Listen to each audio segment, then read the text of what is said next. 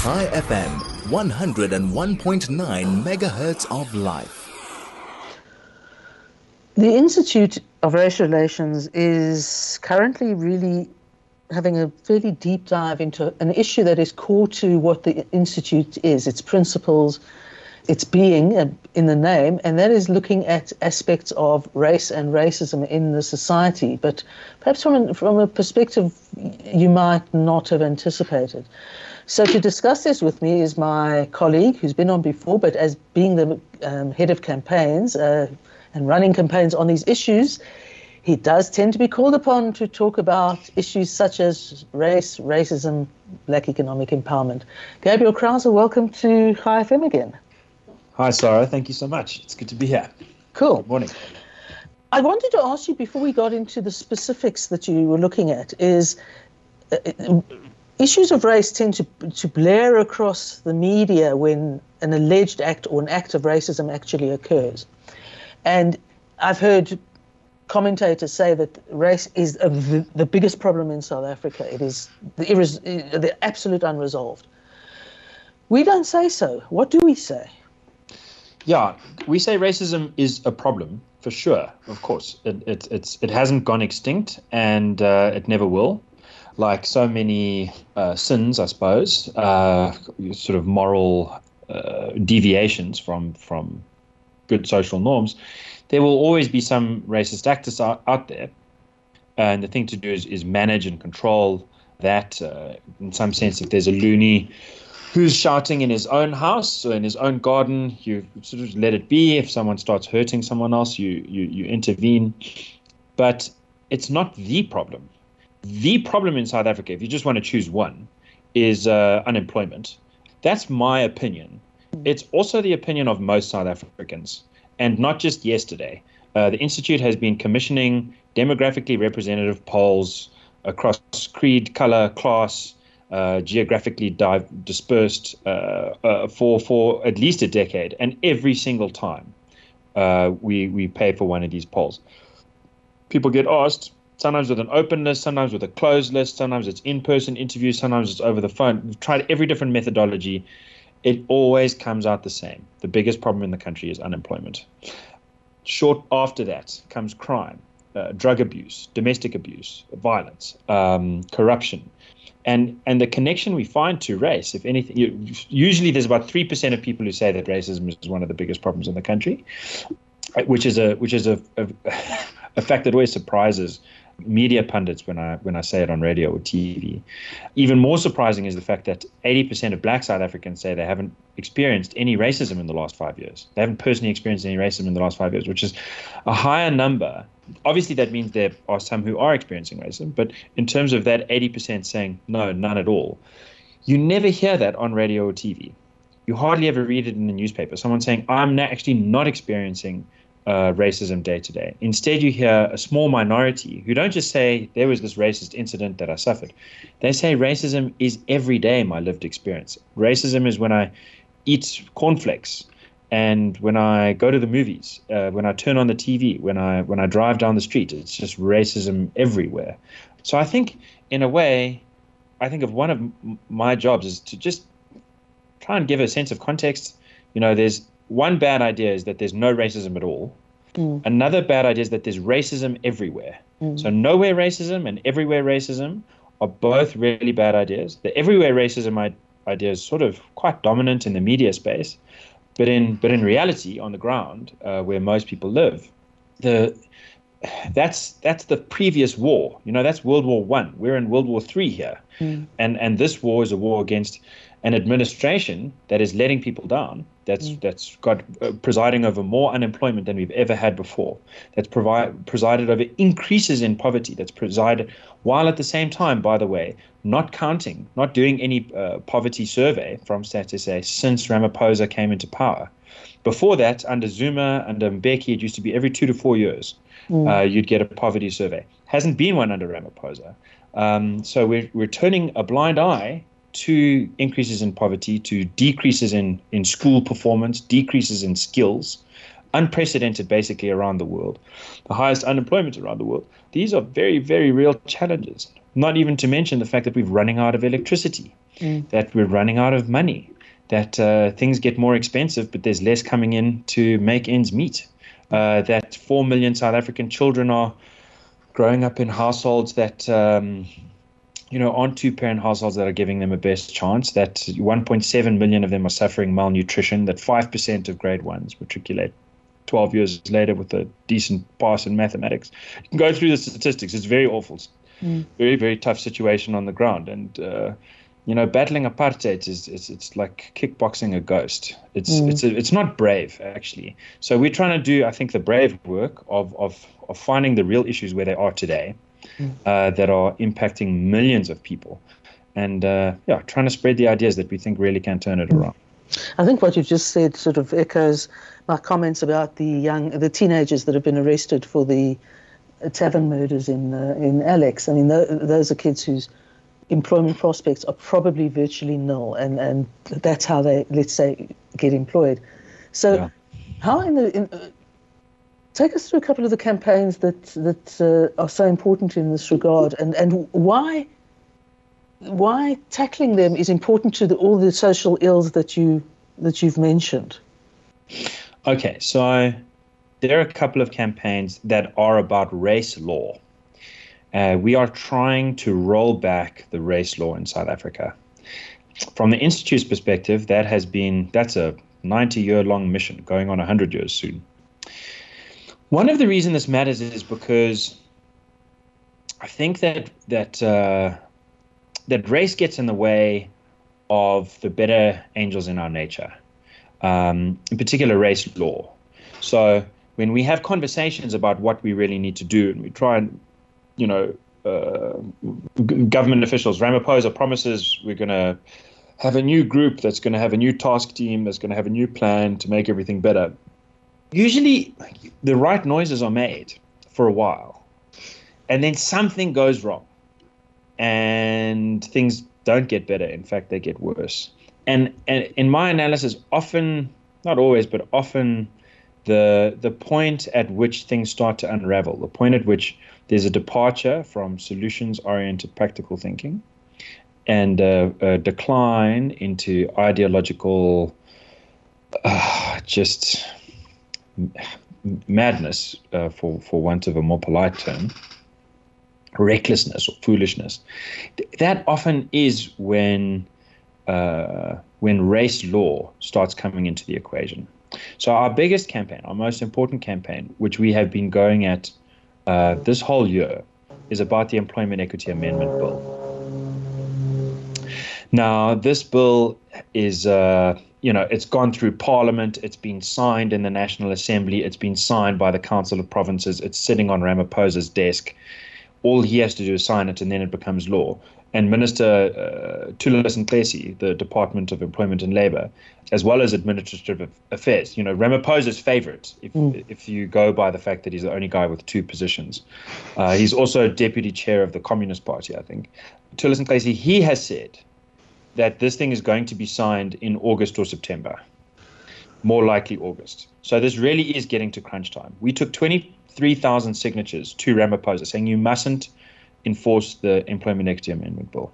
What will this bill do? It's B E E on steroids. Mm. It says that, firstly, the minister, Nxesi, will have the ability to directly set quotas in all businesses with fifty or more staff, which is where eighty-five percent of the formal workforce is.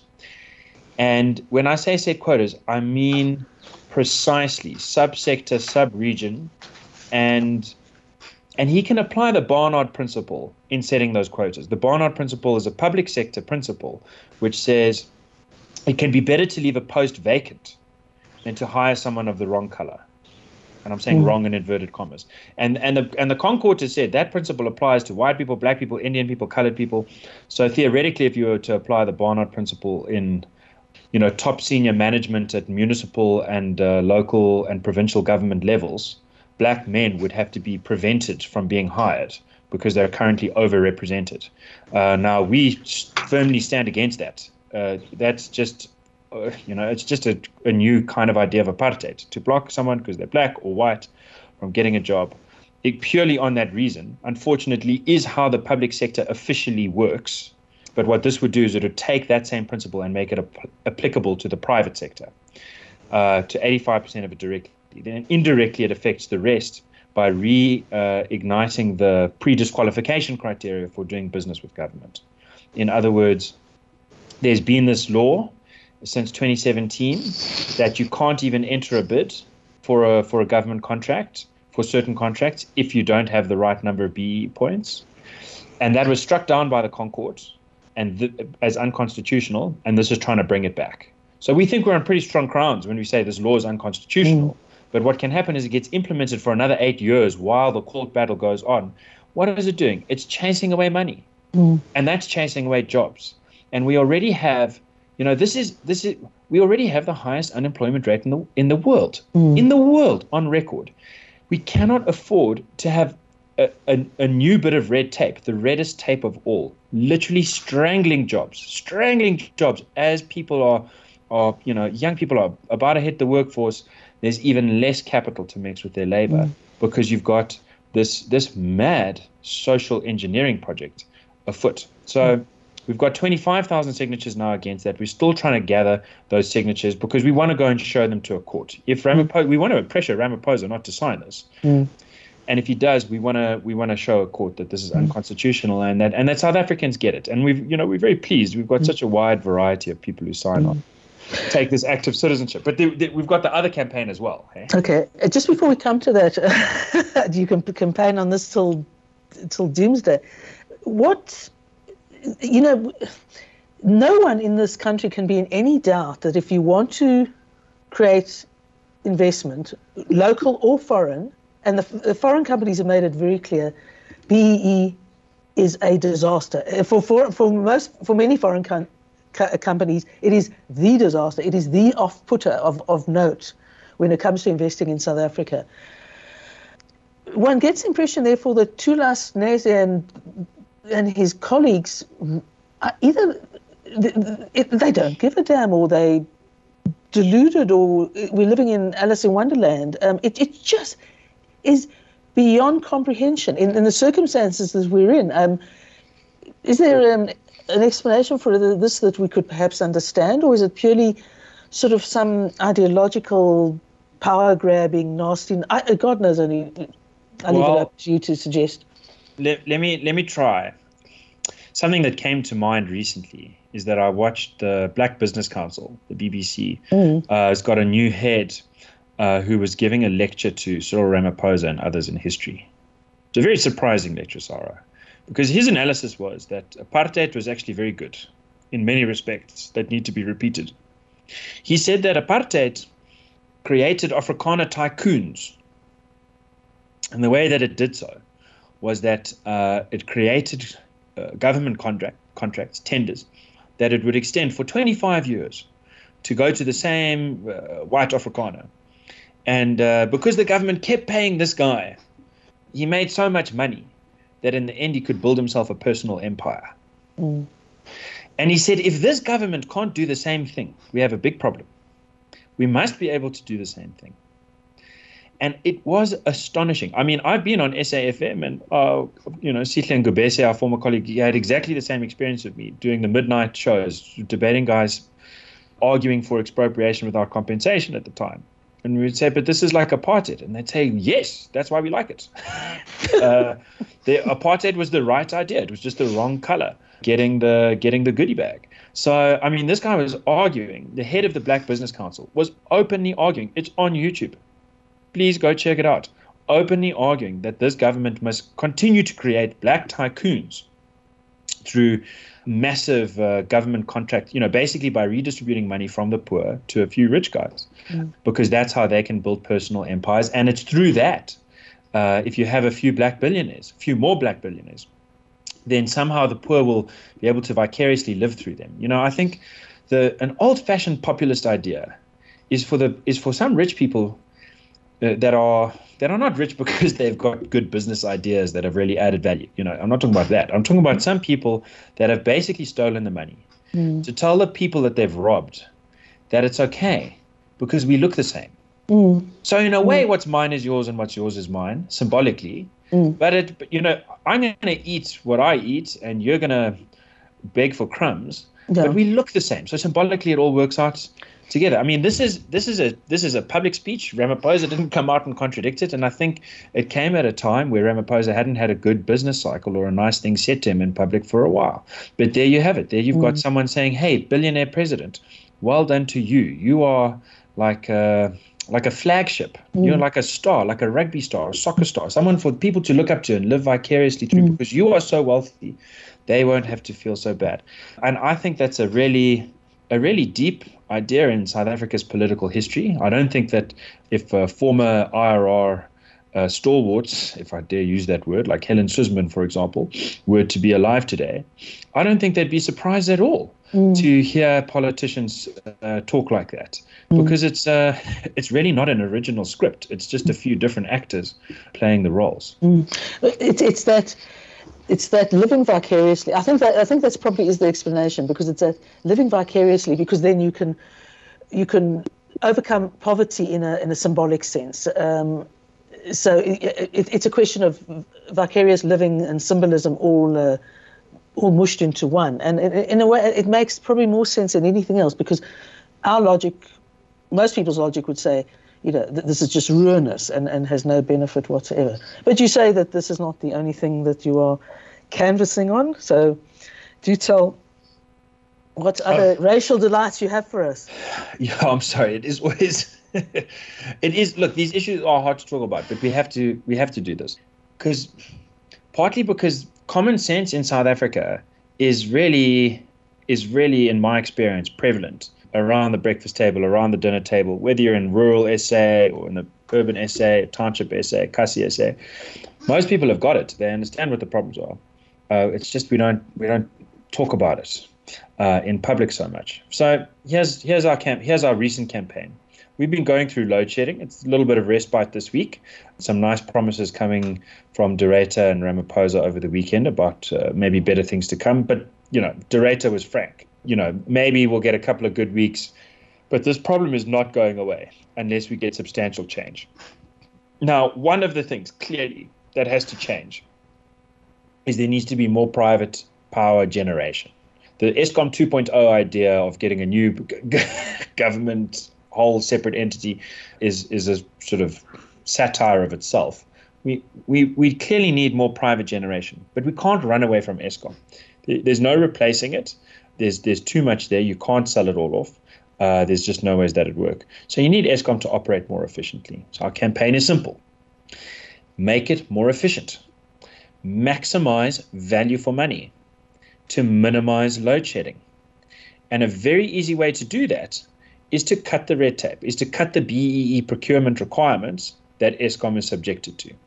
Now, this is, yeah, the I R R has always opposed B E E at ESCOM.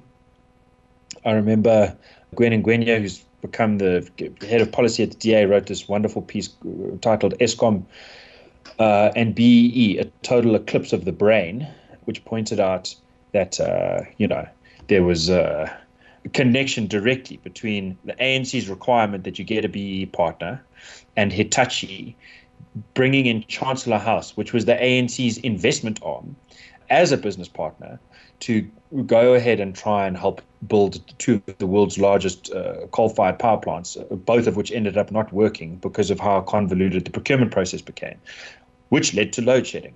Uh, so a very, very clear example there, and there are others. Anyway, the campaign is simple. We need to cut that stuff out. We've got the law on our side uh, in terms of the Minister being a, of Finance being allowed to do it. And we've got precedent on our side. Earlier this year, we called on Enoch Godongwana, Minister of Finance, to cut the, the red tape. And he did so temporarily. So we want him to do it again, but on a long-term basis. ChaiFM, one oh one point nine megahertz of life. Um, Gabriel, I hope you're still, uh, still with us. Um, what I wanted to... Put what I what I what I, what I want sorry excuse me what I wanted to put forward is the fact that the the skill there was a comment made by Jan Oberholzer, the C O O of ESCOM, in which he said that people working in ESCOM on a technical level are appropriately and uh, well qualified, but they are inexperienced. And inex- this suggests that it's the inexperience comes from not having been properly trained on the job. And one of the things I think people underestimate is that no amount of academic training, whatever field you're in, makes you suitable for actually carrying out the, the tasks required until you have been trained by somebody who's been in the job for a, for a long period of time. So what we have at ESCOM is is educated but undertrained, and therefore not in, not competent enough people to do the job. It's exactly right, and it's and it's a problem that has been identified from inside cabinet. For example, by uh, Minister Pravin Gordhan, he was making he was making exactly this kind of point five six years ago. He was saying that uh, it's a bad mistake to let go of experienced, frankly white staff at ESCOM. You know, ESCOM used to, a long time ago, there was clearly a, a, a very terrible, heinous hiring policy as part of the broader apartheid uh, scheme. So there is going to be a, a legacy look problem. But uh, Gordhan was saying, let's get practical. You know, you need the skills transfer, and it's exactly as you say, Sarah. It's a, it's a, it's a, it's a collaborative thing. It means people that are trained, that can pass the exams, Uh, that they've taken at WITS or U C T or whatever it is, great, they've passed their engineering exams. That doesn't mean you know how to do the job yet. Uh, you need to go and do the job with someone who already knows how to do it, uh, so that you can figure out the nitty gritty. And uh, and people were handed out uh, impractically. Uh, skills were not uh, sufficiently transferred. And recently, one of the reasons that this campaign right now is very important, and people have been signing up big time, and we encourage, please go check it out on I R R dot org dot z a, you'll see that campaign, you can sign up too, is that we are getting traction. So Pravin Gordhan recently um, said we need to cut the red tape, cut the damn red tape, he said, and it, uh, shortly after that, uh, stood there with uh, Andre de Raiz as they announced that formally remove, you know, people who'd been removed for what they called legacy racial issues uh, had been brought back into ESCOM, to try and smooth over some of the problems. That kind of practical thinking is exactly the kind of thinking that we are trying to argue for. Over the weekend, Ramaphosa said very clearly that procurement at ESCOM is a problem, that it needs to be efficientized, and that, they, that his task team for the last week has been looking at ways to do this. I mean, the the the paint is wet. It's it's a good time to try and push for something better. As I said, Enoch Godongwana has already proved that he thinks it's legitimate in the national interest, which is the law says if it's in the national interest, he mm. can give you a B E E exemption. He already effectively did that earlier this year with ESCOM and Transnet and a couple of other S O Es. So we're asking him to do it again. Zondo, the Zondo report at the beginning of the year said effectively it's always in the national interest mm. to maximize value for money in procurement. In part one, there was this beautiful legal analysis Uh, between r- racial policy and just value for money. And they said, the Zondo report said, you can't say that both are the most important. That's just illogical. And when it's illogical, it's confusing. When it's confusing, corrupt people get involved. They take advantage of that confusion and they steal. So as long as you say both are the most important, uh, there's going to be corruption. So you've got to say one's more important than the other. And he said, clearly, we're a poor country. You know, you're maximizing value for money, penny pinching totally comes before color coding. Mm. It's much more important. Merit over, over melanin. This is this is the way we've got to go. He, uh, the way he put it was that it's in the primary national interest to maximize value for money, and all uh, organs of state procurement officers should be so advised. So we want to pass on that advice and make it practical. Save some money. De Raiz said, uh, we, you know, he was asked directly Uh, by someone we know about whether these exemptions would be a good idea. And he said there's a strong case for it, because as long as you interpose non-value-adding intermediaries, was his phrase, you increase costs, you increase the risk of corruption, and you slow down supply chains. And we can't afford any one of those three things. We need to reduce all three. So, uh, you know, we're hearing good signs from ESCOM. We're hearing uh, cabinet make concessions to prag- pragmatic, serious thinking uh, under pressure. And we want to build that pressure, because this winter we're not done with it, and the next winter's coming, and the winter after that. And even if you, you know, paper over the cracks with one or two thousand megawatt uh, that brought back online, if you really need to improve things dramatically in order to get us into the position where we're growing at five percent G D P year on year, which is what we need to start eating into the biggest problem in the country, which is unemployment. It all comes back to the biggest problem in this country, and it does disproportionately affect black people. But if you are poor and you are desperate and you are unemployed, that's not a color issue. That is a that's a desperation issue. It's a poverty issue, and we need to we need to tackle that issue. We need to tackle it by penny pinching, by being pragmatic, by being serious about issues, by looking past each other's uh, superficial, you know, how big are your ears, how long is your nose, who cares? Mm. We need to get into the, the real nitty-gritty, skills transfer, excellence in, in, in cost saving, and fast turnaround. And we, I think we can do it. You know, Ramaphosa said it last week in his in his newsletter. We shouldn't, given all of the infrastructure and skills and whatnot that we have in this country, we shouldn't be in this position. Mm. Well, I don't always agree with that guy. In fact, it's not often, but he got that right. Mm. Uh, you know, the reason things are not working is the rules of the game are corrupt. Mm. We need to change the rules of the game. We need to liberate South Africa from race law mm. once and for all. And this is a good thin ed- edge of the wedge. It's a it's a concrete issue. It's something people can understand. Something people can get, get behind. And if we win on this, we can take it to the next thing, and uh, and make South Africa like a truly free country, a country yeah. where it's easier to get a job and where you don't have where the law's not telling you to judge people by how they look. You can yeah. just judge them by what they do and their true character.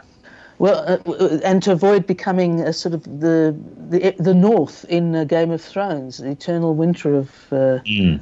of of our discontent. But that's another thing. Gabriel, thank you very much for joining us. And uh, I, I will encourage our listeners to go to I R R dot org dot Z A and just add your name. That's all you have to do. Adding a name, lots of names, becomes very, very powerful. Thanks thank very you. much, Gabriel. Thank you so again. much, Sarah. Have a beautiful day. Thank you.